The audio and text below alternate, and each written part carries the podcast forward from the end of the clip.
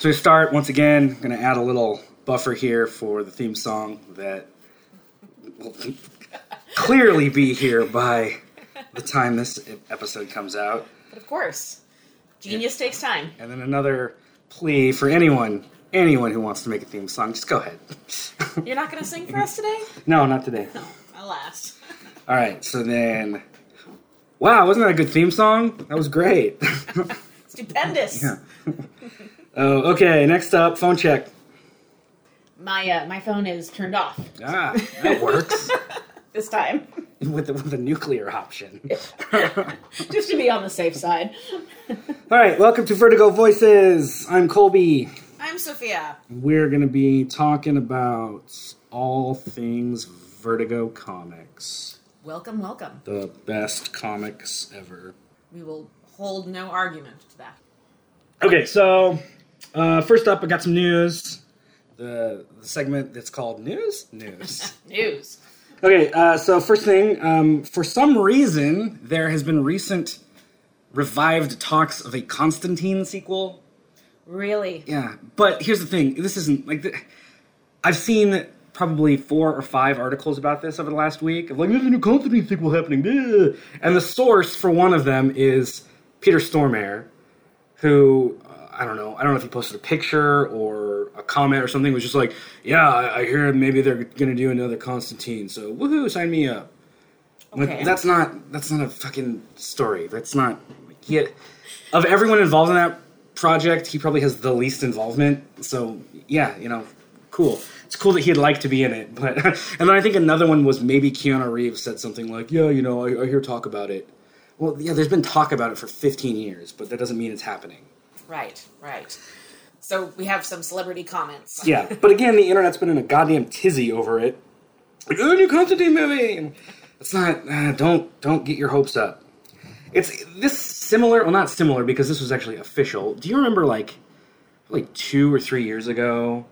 It actually might have been three years ago now. Um, Ava DuVernay was announced that she was doing a New Gods movie for DC. I remember that. So she knows, like, New Gods movie, and the internet went fucking crazy. Like, oh my god, I can't wait to see this. Nah. Like, they acted like it was coming out, like, the next week. And I, like, I remember posting on Twitter at the time, like, guys, like, pump the brakes here. This is a really difficult property to adapt, you know, like fucking space gods and uh, all those weird Kirby ideas. Uh, that combined with a studio that has absolutely no idea what they're doing at any given moment, and a director who's never really done. Well, I guess at that time she'd done Wrinkle in Time. So I take that back. I was going to say a director who's never done like heady sci-fi, but she has. so everyone was like, "Oh, that's fucking going to happen." Well, as far as I know, they're still hammering out the script like three years later. So I still don't have too much hope that that movie's ever going to happen. and it's kind of like Constantine, you know, everyone got all excited over this and like, let's let's be a little realistic here, guys. So I don't know, whatever. I seriously doubt we're going to see a Constantine two with uh, Keanu Reeves. And you know, not to not to uh, be cruel, but I wouldn't be super disappointed about that. Yeah, exactly. And I I really like Keanu Reeves, and I especially like his recent output of stuff. And I feel like were he to make a sequel now, it would feel a lot different than that original movie. Right. And in fact, now I think he'd probably be a decent age and a decent mindset for that character. Um, like, you know, kind of a, a grizzled, old asshole, I guess. You know? Whereas in the original one, I, I felt, I don't know, I felt like he was a little too young for the version of the character they were going for. Even though he was like 40. Was he? yeah. Really? Yeah. He's he's just one of those people that seems to almost age backwards. Yeah, exactly. but I don't know. Regard, it's not the worst idea in the world. I just a don't think it's going to happen, and b uh, don't really want it to. right. right. Some things are just best left alone into speculation. Especially since the character has had a lot of success on television lately with Matt Ryan, and I, I think I mentioned this before, but Matt Ryan has played Constantine in something every year for the last I think six years. like he was on the TV show Constantine. He was in an animated movie. He was in two animated Justice League Dark movies, and now he's a regular on Legends of Tomorrow. Oh, and he was on Arrow. so I don't I don't see that as changing, and that version of the character has been embraced by fans a hell of a lot more than Keanu's version. And and again, that that that movie is still weirdly well regarded, but not by like the fandom as a whole. You know, there's like a weird subset of fans that really like it. So I don't know, whatever. I'm tired of talking about it now.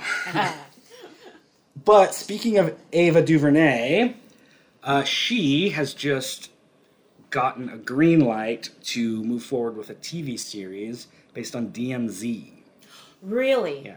Oh, that makes me excited. Yeah, so D- it's going to be HBO Max. DMZ was written by Brian Wood with art by Riccardo Burchielli, I think. I That's how I pronounce it. but uh, uh, anyway, so that's HBO Max initially ordered a pilot a few months ago, and then they just came back and said that they were ordering it straight to series. So uh, Duvernay is going to be the executive producer, and she's also directing the pilot. It's going to star Rosario Dawson as the Oh, main great. character, who I've never read DMZ, so I th- I, well, it's been a long time. The main character, I believe, is is a guy, but that's if they make it Rosario Dawson, that's a beautiful thing. I don't know. I don't know anything about it, but uh, it sounds interesting, and I think HBO Max would be a good home for a show like that. Because I, I know very little about DMZ, but I've, it's one of those books I've always wanted to read. I think I actually have a couple issues of it, but never read them. So maybe it'll get me into it. It's great. I look forward to hearing what you have to say about that. And then the last bit of news um, Neil Gaiman has continued posting updates about the Sandman TV series.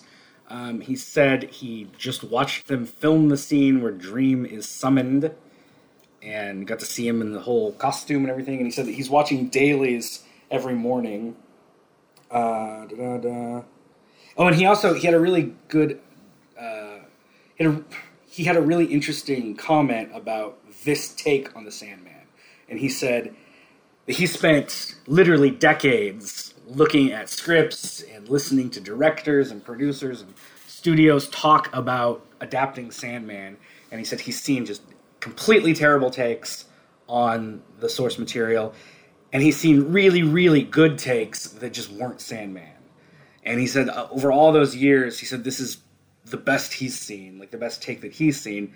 And he also said that more than once, while they were workshopping or talking through a scene or working on something, they would try to get away from the source material and create like a new take on whatever story point. And he said most of the time it was really good, but a lot of the times they ended up by like saying like this isn't working, let's just go back to the comic. and he said that made him feel really good that this like uh, you know 30 year old thing that he created is still being like nah that's that's the best way to do it. Let's just go back to that. That's exciting. Yeah. He's doing a lot of teasing here. I- exactly. we all have very high hopes, Neil. We love you. Yeah. A lot of teasing and we still don't know the cast. Right, right. And I mean, they're all locked in and filming, so uh, it's weird that there's hasn't been any announcements yet. The only two reasons I can think of is that a, it's a cast of complete unknowns that it doesn't matter if you know their name or not, you know. Yeah. and then the other thing is that it would be a really divisive cast. That definitely, Yeah. definitely. If it's if it's well known actors and whatnot, everyone has their take on how that should go down. Like What if The Rock played Dream? Yeah, I could I could see some uh, internet righteousness brewing up around that.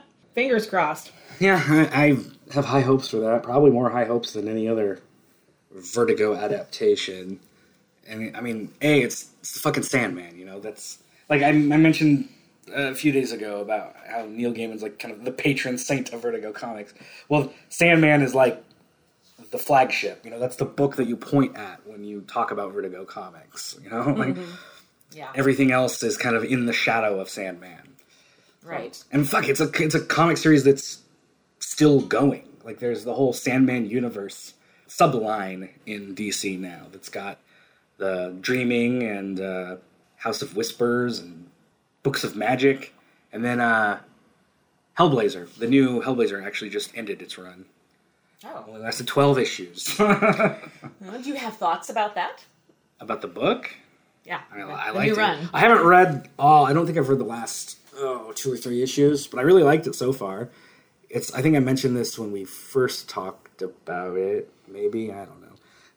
It is sort of a sequel to the original series, and it's also it's also a direct sequel to the original Books of Magic, and then it also has a new version of John Constantine. It's really weird. It's like a it's it's like a whole multiverse, like John traveling the multiverse and meeting other versions of himself. Sounds like it works though. Yeah, yeah, I like it, and and it's a it's a good like fresh start that also respects the past stories. It's like uh like 2009 Star Trek. You know, like a new universe with new versions of these characters, but that's unequivocally tied to the original. So anyway, I liked it. I think it's the best modern Hellblazer take. It's a hell of a lot better than the Rebirth or New 52 versions. So. they got something back on track then. and I didn't even hate the Rebirth version. I just just hated that it wasn't a Vertigo book. Mm, mm-hmm. I remember picking up the first issue because I, I read. No, I guess it was the New Fifty Two Constantine book. I read that one. I picked it up, and on like the first page, there's a scene where Constantine swears, and he, he says "fuck" or something, and they like blur it out. You know, they just put like X's over it. And I was like, "Ah, I can't do this, guys. I can't do this at all. Not a good sign. I hate censored swearing in a book where a character should be swearing. You know, like if if having him say "fuck" is so important, then have him say it, right. or just don't have him say "sodding." He said that for ten years in the comic. that gets the point across too.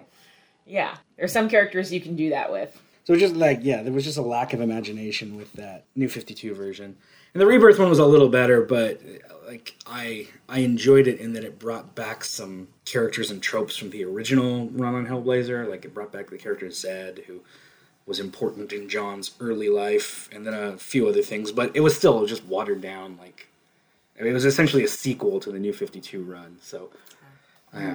But yeah, I'm done with that. Not not talking about that anymore. It's not Vertigo. That's a good bout of news there. We are caught up. um, any, anything else? Like, have you? You know any news? This past couple weeks, it's been all elections, all COVID. that's so I actually look to you for to keep me pop culture current. I guess there was some Snyder Cut news, oh. but I just I didn't want to bring it up. But it's kind of like it's short. So you know how seventy million dollars reshoots, all that shit.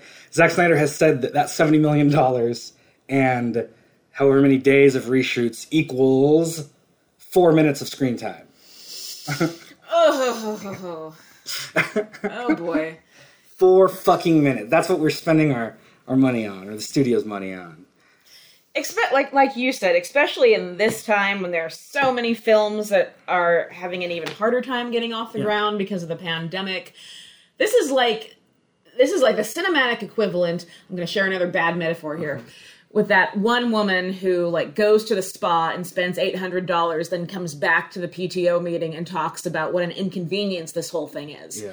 It's like stop, Yeah, just stop. and yeah, and it's just especially when I mean DC just went through massive layoffs. How many jobs could have been saved with that seventy million dollars? You know, For And four minutes. Yeah, exactly. And Yeah. so I don't know. It's just it's just such a weird vanity project that they're just dumping money into. And it's not. It, this movie's already a failure. Like the original already lost them money. Why are they dumping more money? And it's it's going it's going to HBO Max. This isn't going to generate revenue for them. People Right. people that subscribe to HBO Max like. You're not going to see a huge wave of subscriptions enough to justify this. right. It's not like um oh who uh, uh, Tim Pope, the guy who directed uh, The Crow, City of Angels too, and you know the cinematic stories that have been told that somewhere out there is his version, which is a great supposedly a great sequel to The Crow. It's like no, you guys, this is not it. We know that Justice League already sucks. yeah, exactly. There's no four minutes that's going to resuscitate that. Yeah, and I, I there's uh he also posted a picture of Joe Manganiello on set again as Deathstroke, which I don't know. It's all in black and white, and he released a new trailer. It was all in black and Another? white. It's just so. Here's the thing. Do you remember when the original trailer came out with Hallelujah? And all that? Yes. That actually had to be taken down because WB did not have the rights for Hallelujah. How dare you guys? Exactly. I love Leonard Cohen. Don't do him like that. So then they secured the rights, re-released the trailer, but this time in black and white. Because hmm. I'm pretty sure Zack Snyder is colorblind. You know, that makes a lot of sense. That's the only thing I can think of for why he wants to wash out. Like these are fucking superheroes with the most colorful, colorful costumes in the world, and at best he gives them a sepia tone, and at worst black and white. You know, Man. oh dear, oh dear. Goodness gracious. and this makes Watchmen look like a Technicolor production. Like that, that movie at least had color. that looks like a Rodgers and Hammerstein musical in comparison. Wow. But yeah, I I don't know. And the the more I hear about Zack Snyder, the more he frustrates me.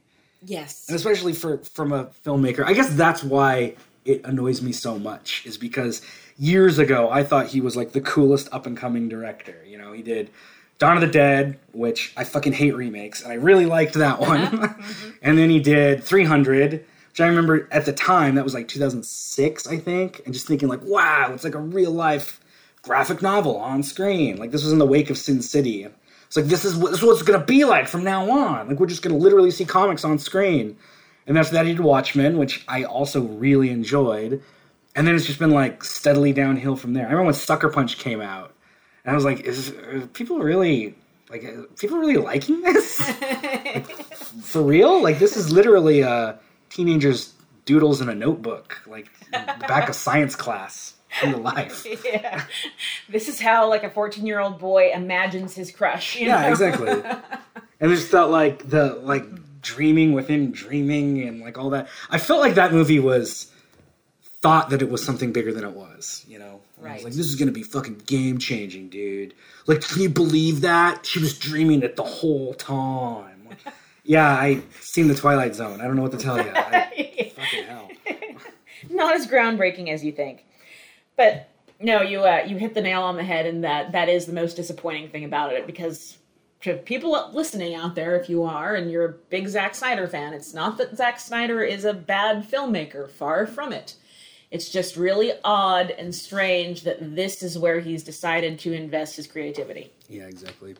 And I yeah, I've got I've got a theory about this situation too that I hesitate to talk about on the air, but so maybe we'll talk about it when when we're done. Okay, all right. I'll hold you to that. So with that tease that you at home will never hear, um, should we go into the actual book for today? Forward ho. All right, we are talking about The Nobody by Jeff Lemire. This came out in 2009, I think. I believe so. Nice hardcover edition. It is beautiful. So, you you said that you've never read any Jeff Lemire before? No, I mean I've heard of Sweet Tooth and Black Hammer and whatnot, but I just haven't got around to it yet. Yeah. He so this this came out in 2009. He when did, I think Sweet Tooth was around the same time. Maybe it was 2008. I don't know. I just remember when Sweet Tooth started and he was this like rock star just blowing onto the scene. Nobody had ever heard of Jeff Lemire, and I remember seeing the cover of Sweet Tooth number one in the shops, and it was a dollar. Really? Yeah, Just dollar? Yeah, and because it was Vertigo did this number ones for a dollar kind of thing at the time. I think maybe there's just a couple books doing that. But regardless, I so I snapped it up and I remember reading it, and he he's got one of the most distinctive art styles I've ever seen, and I just remember completely being blown away by that because so much of comics today, of the line work and the character design and all that, so much of it owes a lot to either Jack Kirby or like Joe Simon um, or Steve Ditko, like the old classics. And to see somebody like this that's got a style that doesn't appear to be drawn from any of those. Right. You know, he's got a completely unique, weird, grotesque, almost cartoonish look to the world and the characters. And I don't know, I, that just completely blew me away when I when I first got it. When did you come to the Nobody? I first read it. Oh, jeez, it was new. I think I read it in like early 2010. I remember my, my friend Bear. Actually, this copy that I own is his. he he bought this from the comic book shop in town, read it, and he let me read it, and uh, then he just had it on a shelf. And then a few weeks ago, he was like, "Hey, I'm getting rid of a bunch of Vertigo comics. You want any?" I was like, "Fuck yeah, I do." I went over, and this is one of the ones I grabbed. Absolutely. Oh, the cover is great. I really dig the cover. I would like that in poster form on my wall.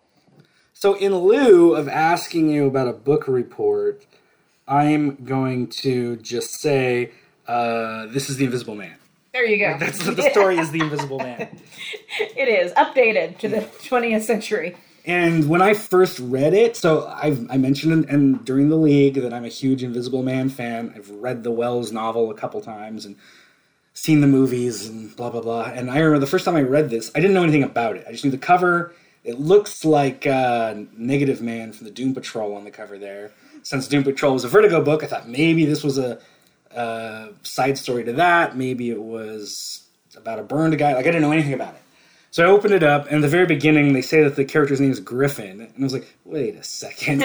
and they say that it's like Wells County, I think. Mm-hmm. And then uh, after a few minutes, like, "This is just the Invisible Man," and that fucking pissed me off for some reason. Really? I was like, "God damn it! Like, I don't want to read the Invisible Man again. I want to read a new book." and I remember complaining to Bear, like, "I like Lemire so much, I don't want to read his." take on a story I've already read. I want to read something new from him. And I was just like, and I finished it and was just like irritated by the end. And then when I reread it just not too long ago, I actually liked it a hell of a lot more. Once I got over that, I, I, think knowing that it's an adaptation of The Invisible Man would help. Yeah, I, I was wondering about that too. And then that um, if I had never read The Invisible Man, if I had never seen the 1933 movie, what kind of impression would this leave on me? Do you think you have to be familiar with the Invisible Man to come to this book? I don't know. I mean, I I think probably just knowing some of the iconography of the story, a dude wrapped in bandages who is invisible. I think knowing that would probably help. But I think like me having a beat by beat knowledge of that story doesn't help. You know? Mm-hmm. Because again, that's probably my favorite of the Victorian adventure fiction stories. And so to have such a connection to that story for me, and then to read this, like, well, this isn't that fucking like it's trying to be that story. okay. So I think there's a tension between having no knowledge and too much knowledge, just meeting in the middle to enjoy this. Okay. That's but I, again, the second time I read it, I liked it a hell of a lot more. Like I really enjoyed it. I like the characters. I like this weird little friendship with the the girl that becomes like kind of obsessed with him. Yeah. And uh, the Mr. Marvel and his dog and all that. You know, I, I thought it was a really cool. It felt like Lemire taking the character of the Invisible Man and plunking him down into one of his stories, like Underwater Welder or uh, Essex County. Okay. And since I haven't read either of those, from what you've said, he does have a very good grasp of small town life, supposedly. Yeah. What did you think of the art? I'm curious too. well, it's it's Lemire kind of stripped down. It's just black and white with blue. Like mm. the shadows are all blue, so it it looks like almost unfinished line art. You know what I mean? It does kind of. Because yeah. I've got I don't know if you can see it. I've got a picture on my wall over there of a of the Justice League 1997 TV series cast. Oh yeah. my friend drew, and it's all black and white but with blue. You know, because it's unfinished, and that's what this reminds me of. I don't know. It's fine. Um, I really, I, I, I mentioned I really like Lemire's character work, but seeing his stuff in Sweet Tooth, where it's fully colored, I like that a hell of a lot more. more vibrant. But also, Essex County Line is all black and white, and that looks good too. I don't know. Mm-hmm. Well, uh, what I appreciated about it is, like you mentioned earlier, I don't want to come off too harsh because I can't draw for shit. And there's a lot of newer comic books out that I really appreciate the story um, but there's also a lot of comic books that have this kind of unfinished line work where uh, you look at the panel and the movement just doesn't make sense necessarily. Mm-hmm. Like your eye doesn't know where to track because uh, it's not just that it looks unfinished, it's like the artist didn't know where to go or how to uh, make the energy flow on yeah, that page. I guess like a lack of flow. Yeah, lack of flow exactly. And uh, even though a lot of the artwork in this is, but like you said, looks like unfinished line work, he doesn't have that problem. Yeah, I like that his his work uh, is usually told in like vignette, like mm-hmm. it's scene to scene, and there's a lot of quiet in there, like a lot of scenes without dialogue. You don't hear what the character is saying, or you don't hear what they're thinking, whatever, but you feel it. There's a lot of emotion in his art and his setting, like mise en scene, I guess. Mm-hmm. And I, I really like that. And I think that comes across really well in this. And again, that's the kind of thing that I noticed way more in my second reading when I was over my disgust for the fact that it was an Invisible Man story. that's that's fair. That's fair. So yes, what do you think of I, I said 20th century earlier. No, that's not accurate. The 21st century, bringing the story into the 21st century. So on on that, what do you think of kind of the mysterious background that he gives Griffin? Yeah. Well, that's one thing I was going to ask is just the ending. The ending is so ambiguous. Mm-hmm. Like, was he even invisible? is this e- even an invisible man story? Is it, or is it a story about somebody suffering like severe delusions? Maybe. Is Kemp real? is his mysterious backstory with his lover real? Because he has this whole like he constantly seeing these flashes of a woman in his past that's implied is dead, or that he killed, or that the serum made him kill, and all of that is never uh, it's never solidified. You know, you never see the re- the true story. You only see his flashings or hear his discussions of it, and I, that's one of the things I was wondering. Like, is so is, is he even really invisible? That's a good question because uh, obviously he takes medication for something, and it's Mm-hmm. implied that he takes medication to keep f- from acting on violent or impulsive tendencies. Mm-hmm. So, was that something he was taking before he you know became invisible? Before he was experimenting on himself, or yeah, there are a lot of questions. And well, and that's something too that could be again bringing the knowledge of the story, of the original story, uh, with the reader. Because in the original story, the invisible formula turns Griffin like crazy. I mean, he was already an asshole, but that like turned him into just a, a cold-blooded killer and like a psychopath, basically. And so, knowing that, reading it, you, my mind was putting that together. Like, oh, that's because it's the Invisible Man. Like the Invisible formula made him go crazy, and that's why he has to even out his mood. But I don't know that they ever actually say that in here. they don't. And so, the more I think about it, the more I'm like, well, maybe foreknowledge does help with this, but just not to the extent that I had. You know, just getting over that and and letting the story play with your expectations. And that's a you know, and now that we're talking about this, that makes me wonder now. Like you said, is Kemp real or is he Kemp? And uh, did he really throw his body in the lake that night, or was that guy just watching him be crazy? You know. And one another thing, um, so Griffin is the main character, which is the same as the Invisible Man novel. Kemp is also a character in the novel, as is a few other random townsfolk. But um, in this, they give Griffin the first name of John, and also Kemp has the same first name. His first name is John in this also. I didn't notice. So they're both John. So yeah, they could be the same person. they both end the same way. They both end up in the lake. they do. So yeah, who knows? Maybe. Maybe. Maybe. I, I like that. It leaves it pretty open ended. So yeah, that, and that's the kind of shit that I noticed this time through, and I'm glad that I gave it a reread. Let myself enjoy it this time.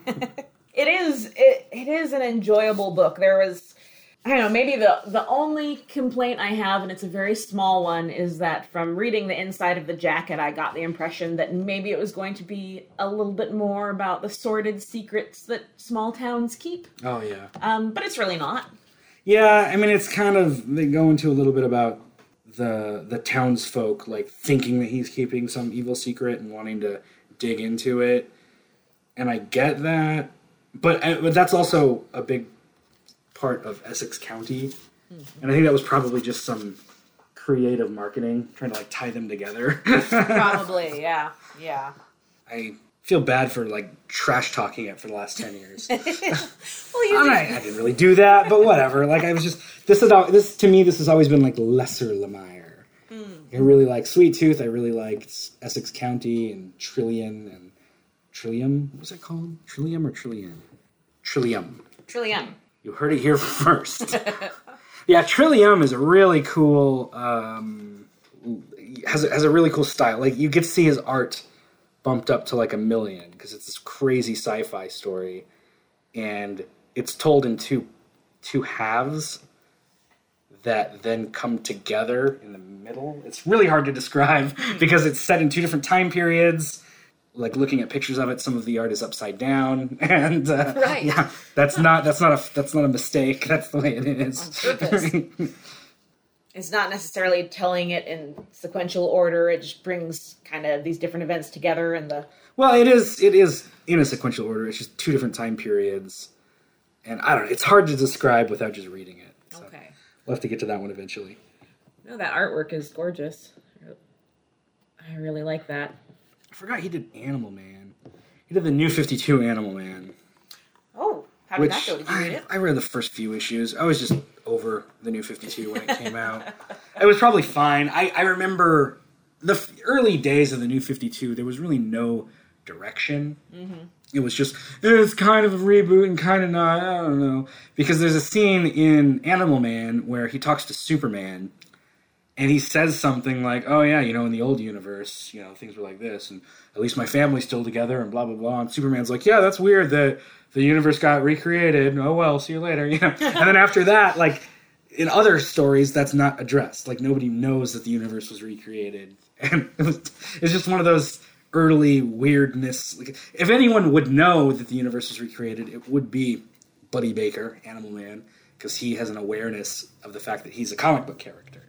So that that was that was like an interesting take, but they didn't really do a whole lot with it. And then the fact that he just so nonchalantly was talking about that with Superman, it's like, that's fucking weird. I don't like this. Eh, no. Yeah, I almost feel sorry for the new 52. I mean, I talk a lot of shit about it, but it's just because I tried to get into it, and the ones that I tried to get into, I was like, these are bad. These are awful.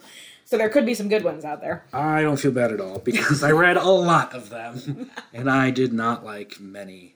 Alas. I I remember specifically reading Suicide Squad and being like so excited for a new take on the squad and reading that and getting to the end of the first issue where they introduce Waller, know, mm-hmm. Amanda Waller, who for years in comics was this powerful, obese black woman. And getting to the end of the first issue where they show off Waller and she looks like that. Oh, yeah. like she looks like she looks like Vixen, the comic book Yeah. character. Um, just svelte and sexy and sporting pistols and blah. And I, I got to that point. I was like, "Fuck this!" right. Yeah. All of a sudden, she's every generic hot girl in Exactly. comics. That's Waller right there. Yes, that is. Like, And so there's a classic cover of one of Ostrander's uh, Suicide Squad uh, stories where Waller is has Batman backed up against the wall with her finger out, like pointing at him, so threatening. And Batman looks scared as shit. he does. and I love that. That's one of my favorite comic book covers of all time because um, it it so perfectly portrays the power of Amanda Waller. She's somebody that can make Batman, you know, piss his blue shorts. Right. Yeah. It's it's not it's not uh, what she looks like or her superpowers. It's just her immense connections and intellect. So I can see how that would be disappointing. The page that I found this on is uh, is called "Can we all agree that Fat Amanda Waller is the best Amanda Waller?" I think we should. Yeah, I think we can. Agreed. Agreed. And I really like seeing that version of the character adapted too. Like she was on Justice League, the animated series. She had a, quite a few appearances on that show. That even tied her story in with Batman Beyond. Oh. And then she was also in oh, what's that movie called? Uh, Superman and Batman: Public Enemies. And and she's also in some of the Arkham games. And in all those appearances, she's voiced by CCH Pounder. Where where have I heard that name before? She's been in a lot of stuff. She's one of those actors that when you see her, you'll know who she is. Her. Yes. yes. Oh, she was an Avatar. Huh. Um, anyway, she like so for me like that's Amanda Waller. Yes. She'll always be Amanda Waller. Absolutely. Doesn't matter that she was played by Angela Bassett in Green Lantern or Viola Davis in Suicide Squad. CCH Pounder is always going to be Amanda Waller to me. Well, I'm flashing back to uh, Face Off. That's where I remember her from. Is Oh, Face Off? Yeah, she was the boss in Face Off. One thing I did, oh yeah, and Waller was also played by Pam Grier on Smallville. Oh, That was a pretty good take.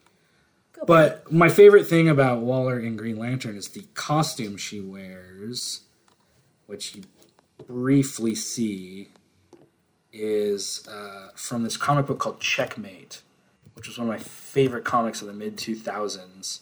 Waller wore this, the White Queen uniform Oh. Checkmate. And I, I, I liked seeing that adapted in Green Lantern. That was cool. very sharp. All right. Anyway, Amanda, why are we talking about Amanda Waller? We were talking about Jeff Lemire's work on the new Oh, that's 52. right, Fucking new Fifty Two. Damn it. Well, I I wish that Suicide Squad had gotten a Vertigo series. It would have been cool to see a really stripped down, like almost like Dirty Dozen.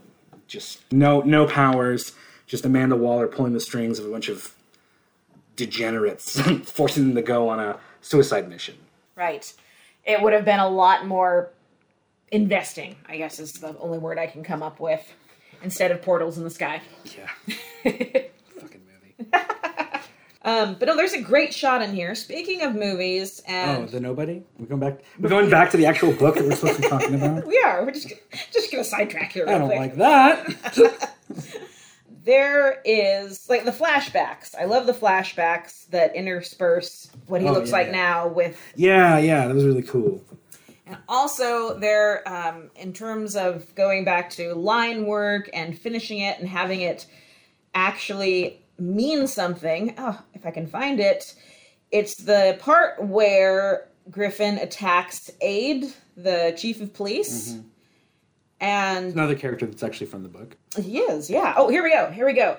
That just it's like a it's like it reminded me a lot of the 1933 movie. I don't know why, but it looks like his bandages are coming undone Yeah, across the page. bleeding off the page. Yeah, it looks really cool. It does. It does. Yeah, a lot of this I don't know. I, maybe it's the nose, but there's quite a few uh, frames in this where it, it yeah it reminds me of the black and white movie. Um, like the part where Claude Rains finally reveals himself and he pops off his prosthetic nose and tosses it at the phone. yeah. I just rewatched that movie not too long ago, around oh for the 31 days of horror movies. Um, I watched it during then, and I there's a scene where he puts on the pants and like runs through the streets with just his pants on, mm-hmm. and this like old woman running screaming from him. And I I love the sense of humor that that movie has. It's not something that you see in movies of that age, like No. that weird, dark sense of humor. Right. It's a little campy and in a totally good way. And like you said, with the whole popping off his nose and throwing it at And then laughing maniacally as he does so. Claude Rains just has a fantastic voice. Yeah, for sure. I I don't even know. I don't even know what else I've seen him in. Didn't he play Dracula in something? I think so. Son of Dracula, something like that. I yeah, his his uh, filmography is not coming to mind, but yeah, it's Claude Rains. I know we've seen him in a bunch of stuff. Years ago, I think it was Mezco. Some toy company made a toy of the Invisible Man. I remember seeing this in Toy Fair magazine when I was a kid, and it was like a 12 inch like doll. And it had like real clothes and everything, and it had a wrapped up head. And if you removed the wrapping of his head, there was uh, Claude Rains. Like it had his actual face, but it was invisible. It was like cast in clear plastic. That's awesome. That's fantastic. Actually, Yeah. I don't think that's the one I was looking at. I, I just remember, I, it looks like there's been a few others that have done that, but the first one, I, I remember seeing it in Toy Fair magazine in like the mid 90s, late 90s. I don't know. It was really cool. Oh, yeah, and did you ever see the toys that, that came out for the new Invisible Man movie? The, like the Elizabeth most, Banks. really? Or Elizabeth, what's her name? Moss. Elisabeth Moss. I almost said Banks. Yeah, these weren't, a, like, these were created by the studio, but they were only sent to media outlets. Because these were, this was the action figure. Okay, that's pretty clever. It's an Invisible Man like box, like an action figure box, and the tray that the toy comes in is just blank. Nothing in it. I bet that's worth a shitload of money now. Probably. Yeah, considering how the uh, how well that movie was received. But yeah, I really like this take on the character of Griffin. I like how he is still a sociopath. Well, not a sociopath. He's kind of a psychopath, I guess. But he's also identifiable. You can uh, commiserate with him a little bit. You can you understand why why he's an Yeah. outsider. Like even if well, the invisibility particularly helps, but just ju- he does have that uh, loner mentality. Not in a cool rebel without a cause, nobody understands me type of way, but as someone who is uh, uh, dealing with some dark stuff, to say the least. And I, I like how it's essentially a story about about connection. wanting to connect with another human being and having, in this case, you know, a physical manifestation that keeps people at arm's length or makes that an impossibility. That's something that's not there in the original story. Mm-hmm. The original story is literally just about an invisible guy who causes havoc and ha ha ha. Isn't that crazy and funny? There's no real deeper subtext to that character in the text. Like you have to kind of bring that to it if you want, I guess. and so it's nice to see that at the forefront of this one. And correct me if I'm wrong, but like there is no fiance or love interest or the main character female in the original story, is there? romantic lead? Yeah. I don't believe so. I, I know that there are a lot of flashbacks in the book, but I think it's just all about his process of creating the invisibility. I remember one of my favorite things about the book is him talking about how dirty the streets are because he has to run around without shoes on, and that makes his feet dirty. And the dirtier his feet are, the easier it is for people to see him. So he has to constantly clean his feet, and like there's a whole flashback about him like discovering that or whatever. And then I, I there, there's also it goes into great detail about his whole process of submerging glass in water mm-hmm. deep enough to where you could get the point where the glass becomes invisible, and like that's his starting point on that. And I remember reading that, being like, that's a lot more technically proficient than I would have expected in this story. you know? Right. I was just like, hey, you drink the glowing potion and it makes you fucking vanish. The end. Well, exactly. And I guess you could say that, like, I am obviously not a scientist, big shocker there. But uh, what kind of makes H.G. Wells, you know, why we hold him in such high regard today is that I think, and someone out there is going to disagree with me, but I think he was one of the first, if not the first, to do stuff like that and be like, it's not a magical potion. This is what I think the process might be to become invisible. You let's talk about optics. I'm not willing to make any bold proclamations like that because I don't know my history of science fiction well enough. I'm sure he was a pioneer in that regard, but I don't think he was first. I bet it was Jules Verne. You think so? I don't know. Any uh, English majors out there, you know, give us a heads up. I bet it was Victor Appleton. That's from 1911. Never mind. I was like, wait a minute. I I confess I have never read Tom Swift and his electric rifle. So, do you know you know uh, what a taser is? You know, do you do you know that taser is an acronym? I did not. Yeah, it literally stands for Tom A. Swift's electric rifle. It does not. I swear to God. Does it really? Yes. Because of this book, Tom Swift and his electric rifle. The creator of the taser added the A in his name to make it actually say taser. Oh, learned something new today, folks. On the technological and historical and literary front. Taser was initially abbreviating Tom A. Swift's electric rifle after the 1911 novel Tom Swift and his electric rifle. Been trademarked as a brand name of Axon. Became formerly used similar devices. Anyway, yeah. So it originally was a trademark name, and now it's just a generic term for like a electric bolt. All right then. But yeah, um, yeah, Tom Swift. That was a, a character for like a, I don't know, late Victorian. I guess 1911 wasn't Victorian anymore. Um, just adventure fiction of the early 20th century. This boy adventurer, I guess. Huh. See all the good tidbits we give you, folks. And do you know why I know about Tom Swift? Why do you know about The League of Extraordinary Gentlemen. In I think it's the second, first or second volume of the Nemo spin-off. Oh, Um, Tom Swift is in it as a villain. does with he have some- an electric rifle? I think so. he and his band of other ex boy geniuses chase down Nemo as she and her crew find the Mountains of Madness from H.G. or H.G. well, Jesus from H.P. Lovecraft. Lots of H's going around there. Ah, was it a good one? yeah, it's, it's one of my favorites. Because after the original League series, Moore and O'Neill did three Nemo spin offs. It was Heart of Ice, Roses of Berlin, and River of Ghosts. And Heart of Ice was the first one with uh, with Tom Swift. I think they had to change his, the spelling of his name, though. Or maybe not. oh, yeah, Charles Foster Kane was in it, too.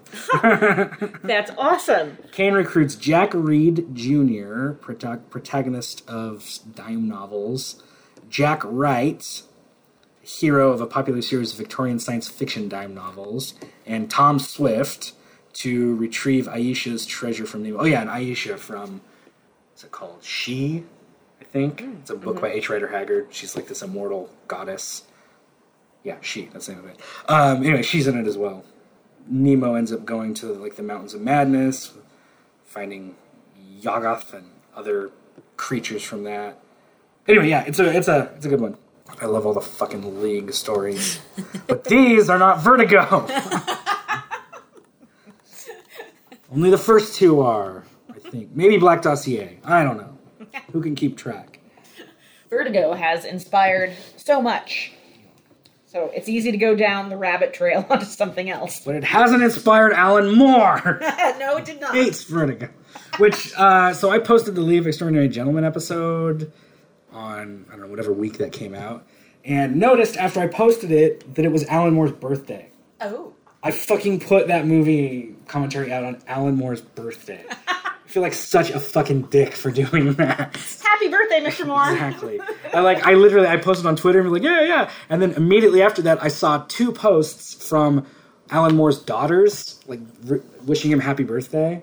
One of them had a picture of Alan Moore from a few years ago with her son playing on a playground. Which is like seeing old man Alan Moore like sitting on a on a teeter totter or something with that little kid was very uh, charming, I guess. and it made me feel really bad for him that. Yeah, well, ah. Yeah, wasn't that the we were talking about that in the commentary? Wasn't that the one that that ruined him on all future adaptations Yeah, of that- his work? he no longer puts his name on adaptations. He prefers that, like, his current work that he does will never be adapted, as far as he's concerned.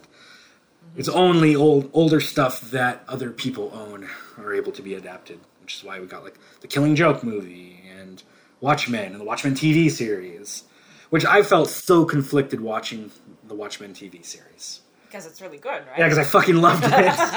but at the same time, I was like, I know that the fact that this exists just is like a dagger in his back.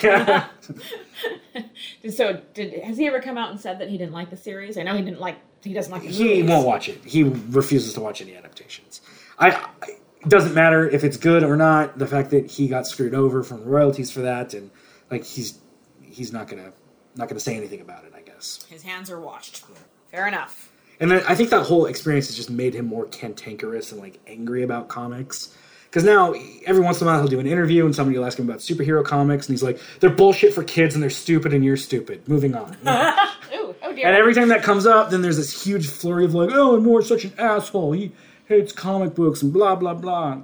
He's an old man. He has every right. Just move on. dude. Yeah, leave him alone. yeah, exactly. alone. Stop fucking asking him about Watchmen. Do you think he wants to talk about this? right. Christ. Right. yeah. No one knows about the process better than him. Yeah. One of my friends loves talking about Alan Moore apparently having a rivalry with Grant Morrison. Evidently, like in the mid 90s, they were butting heads all the time. I don't know. They're both crazy wizards. I, I have no idea. But um, evidently, there was, there was like constant back and forth between them, taking shots at each other in interviews. And Grant Morrison being like, well, he just likes me, or he just hates me because I'm the young him. And Alan Moore being like, you fucking wish, you bitch. Like, Drama, drama. that is, of course, a direct quote. Absolutely. I have no idea. oh, back in the day when this stuff played out in articles and you had to go look for it as opposed to like Twitter. Well, one of my favorite things about Grant Morrison, let me see if I can find this real quick, has nothing to do with his work or anything. Back in 2008, so if you just Google search Grant Morrison, there's a picture in like a grayish suit mm-hmm. with a Starbucks in the background. This picture, oh, it's his Wikipedia profile picture. This picture is from San Diego Comic Con 2008. and you were there, So you? I'm like right behind this guy. that right there is my girlfriend at the time, Emily. That's the elite needs to get out of the Yeah, way. exactly. And so there's these two like guys in red uh, shirts like I don't know security or whatever standing behind him, and my ex girlfriend is right between them, like perfectly positioned right between them, looking down. And the funny thing is, so that's Starbucks. I'm in line at Starbucks, like right here, right behind the red security guy, and right next to me is J.G. Jones, who's a comic book artist who worked with Grant Morrison on a few things. At the time, they were um, pushing oh Final Crisis, I think they worked together on that. And J.G. Jones was buying coffee at the Starbucks, and I was in line right behind him. And I remember seeing his his uh, like lanyard, and I was like, J.G. Jones, holy shit, that's the artist for. Because I had no idea what he looked like. Obviously, everyone knows what Grant Morrison looks like, so if I'd seen him, I would have freaked out. But yeah, I just it's hilarious that I was right there when this photo was taken. That's kind of cool. Yeah. If I was Emily, I would totally have that photo in my personal collection. yeah, exactly. like there's me, there's Grant Morrison. that's that's fun. Oh, right on. So okay, that's another fucking diversion. I think Grant Morrison's written Vertigo stuff. It's okay to talk about him. Absolutely, absolutely. Anything else about the nobody that you feel is important to bring up, or that you know stuck with you? I think nobody should pass it by. I agree. I agree. Um, it's it, the, again the only nitpick I have is that if you read the cover and you go into this thinking it's going to be about you know in depth small town life and how rumors affect people and how you know um, just the the minutia of a small town drama. It's really not that. But like you said, it is about connection. It is about a very iconic character that still is going strong today, and that you should make yourself familiar with. Um, that reminds me, we, we didn't really talk about it, but the the in, recent Invisible Man movie did that come out in 2019 or 2020? I think it came out this year, Wow, that's weird. It feels like a million years ago. right? um, you saw that, didn't you? Yes. Okay, what did you think? I loved it. Yeah. I lo- I uh, I am sure I'm not the first to say this, but I'm going to say it again because it bears repeating. That is how Universal should have gone Yeah. from the very beginning of doing their quote unquote dark universe. The funny thing about that, in 2017, when the Mummy reboot came out, fucking colossal failure that everyone knew was going to be a failure. Like nobody, nobody looked at that and thought that's a great idea. Right, So. I don't know how that even got made, but I remember having a discussion with Bear about that, and him saying, "Look, why are they wasting 200 million dollars on this? They could make four movies for that, get Blumhouse to produce them, and just make small." Uh, scary horror movies, and then if they want to connect them eventually, then then they can. And and then what? Two years later, after the failure of the second attempt of the Dark Universe, actually third if you count Van Helsing. Oh, yes. Forgot about that one. So after failing this franchise multiple times, Universal was finally like, "Fuck it, just give it to Blumhouse and let them do a small budget one." and it was funny because as soon as like, one of the ones that we threw around, uh, Bear has a huge affinity for Creature from the Black Lagoon, so that's the one that he pitched, like his little ele- elevator pitch about like a low budget Creature from the Black Lagoon movie, and I was like, "No, you got to go with the Invisible Man." Of course. So then when they announced Invisible Man, I was like, "Fuck yeah!" Called it. I really liked it as well. My only complaint with the movie, and and this is, I guess, a spoiler, is that it's a suit. So Yeah. technically speaking, anyone can be the Invisible Man, That is true. and that's kind of how it ends. and so that, I think, diminishes the the threat of Griffin, and also his own mental state. You know, like the fact that you're supposed to be watching this man um, kind of unravel because of his condition. I guess I, I don't know, and that's not that's not something that necessarily is needed for the story. I guess, but I just I like I like the idea of the cost of that technology. You know, when there's no cost associated with it, I don't think it's as powerful. That's a good point. I guess you could say that because of the metaphor for gaslighting and domestic violence, Yeah. like the cost is shifted. Because true. Griffin's really not the main character. It's uh, what was her name in the movie? Elisabeth Moss, Sylvia. Sil- Oh. Anyway, yeah, New character. New character. Yes. Not in the novel. So, like, from the beginning, like, just from the first opening scenes, like we know right away that this is a bad man. Yeah, that's and true. but he's also incredibly powerful. He's incredibly wealthy. No, one- no one will believe her. Yeah. And why would you? You know, it's like she's like, no, this guy's still alive, and only I can see him, and then everyone's telling her that no, he's dead. Yeah, that's a good point. I, I hadn't considered that like aspect of it. It is kind of the the core of the story, and I think that's an interesting shift. There's something about the suit though that throws me a little bit. because it's called the Invisible Man, not the Invisible Suit. Details matter. And I remember I remember watching the trailer, and the trailer imply like the first teaser trailer implies that it's a ghost. Hmm. And I remember watching it and being like, "Fucking like, hold on now." a dead person that comes back and is like moving shit around the house, like that's just a ghost. It's not anything special. And then by the end of the trailer, like, oh, okay, there, there's like a hint that oh, he was working on this optical thing that makes you not be seen. I'm like, okay, all right, you got me again. I'm back. I will concede. No. yeah, I mean that's. I didn't think about that either. From the teaser trailer, it's like this is like Paranormal Activity Yeah, with a better exactly. budget. but um, I really would like to see if they're gonna keep going forward with these classical movie monsters. Then yes, please just keep up. Just really well thought out, individualized storytelling. Don't worry about making a goddamn universe. no, they got a dark universe, man. They really got to sell it. They're gonna do a Marvel thing, but with vampires and And I don't mean to Mr. Hyde. Exactly. and I don't mean to be rude or ageist, but it's like it's a with the exception of Sofia Boutella, it's a bunch of fucking guys in their Yeah. mid to late fifties. You know, and and they go into great pains to make sure that Tom Cruise's character is called a young man multiple times in that movie. and he's like what a year older than Russell Crowe, I think. Uh, I thought he was Russell Crowe's grandpa, to be honest. and Russell Crowe's old as shit. right. and it's like, you know, I like Tom Cruise. I, I do. And I appreciate the dedication that he puts Yeah. into action movies. Um, you don't see it a lot anywhere else. Yeah.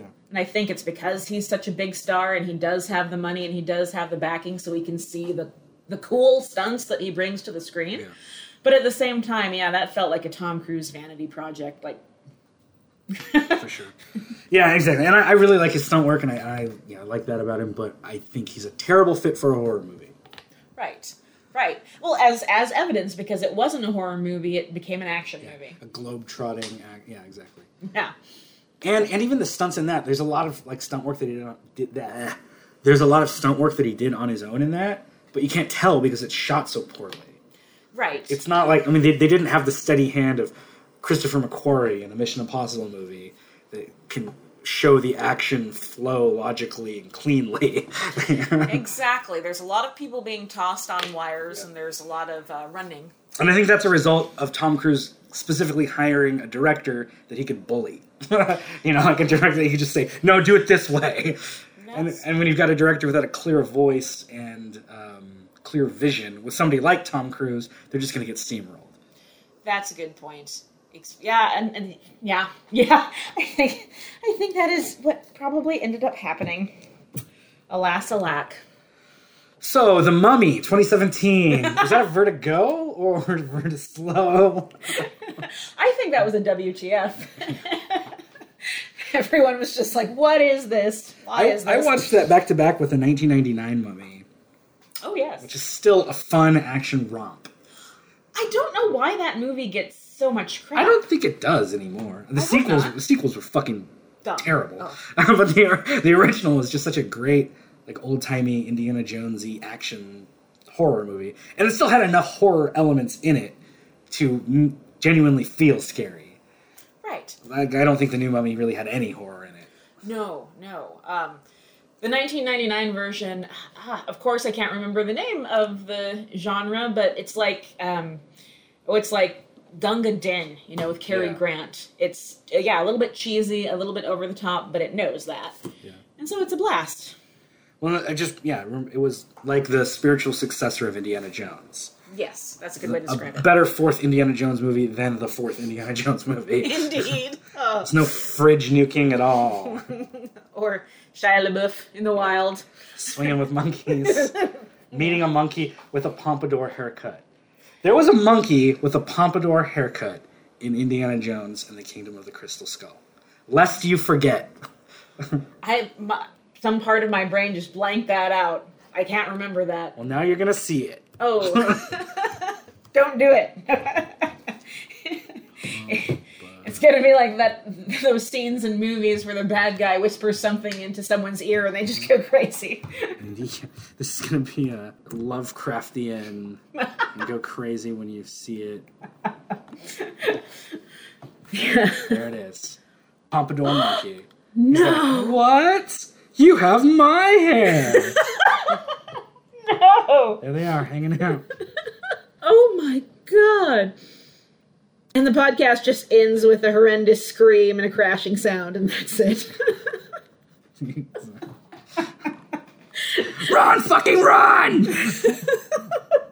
Cursed image if I've ever seen one. Jesus Christ. You got mutton chops and everything. He Yeah. does. He's got um. Oh, he's got John Travolta's hair from Grease. yeah, totally. Oh no. That was a thing. That happened. That that that was that was on movie screens. Millions of people just just watched that. We did. God save us, we did. wow. I I totally blanked that out because I think by that point um, I was just kind of crestfallen. Yeah. And I was with my brother, who's a tremendous Indiana Jones fan, and I kept looking over to him and like. He started out with the face of a, a late twenty something, and by the end of that movie, he looked like he was forty five. You know? As a wizened old man. yeah.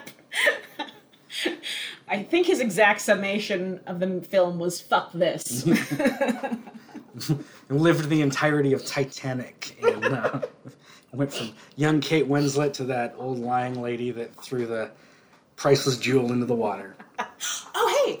And to come back to the Invisible Man, she was uh, Griffin's love interest in the movie. Oh, really? Yeah, that's her. Old Rose. Old Oh, Look at that. I, I actually knew that. I planned that.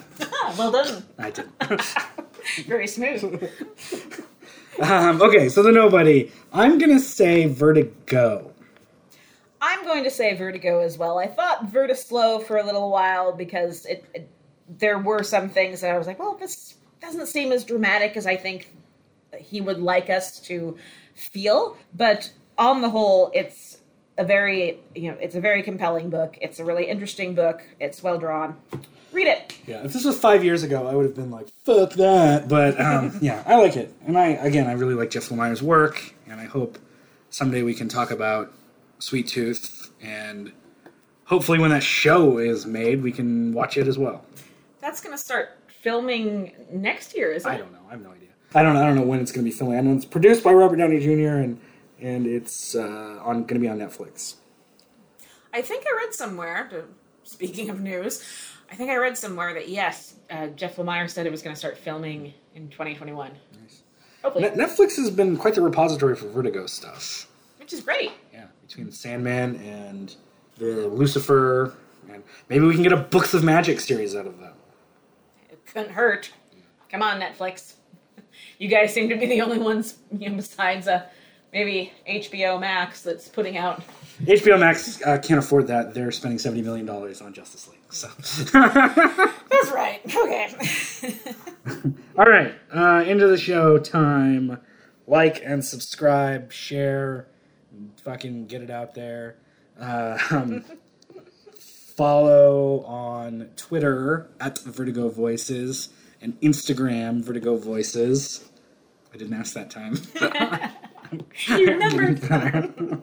Uh, can email us vertigovoices at gmail.com. Speaking of, let's see. Changes to YouTube's terms of service. Oh boy. All right, no good emails this week. and then no special thanks still.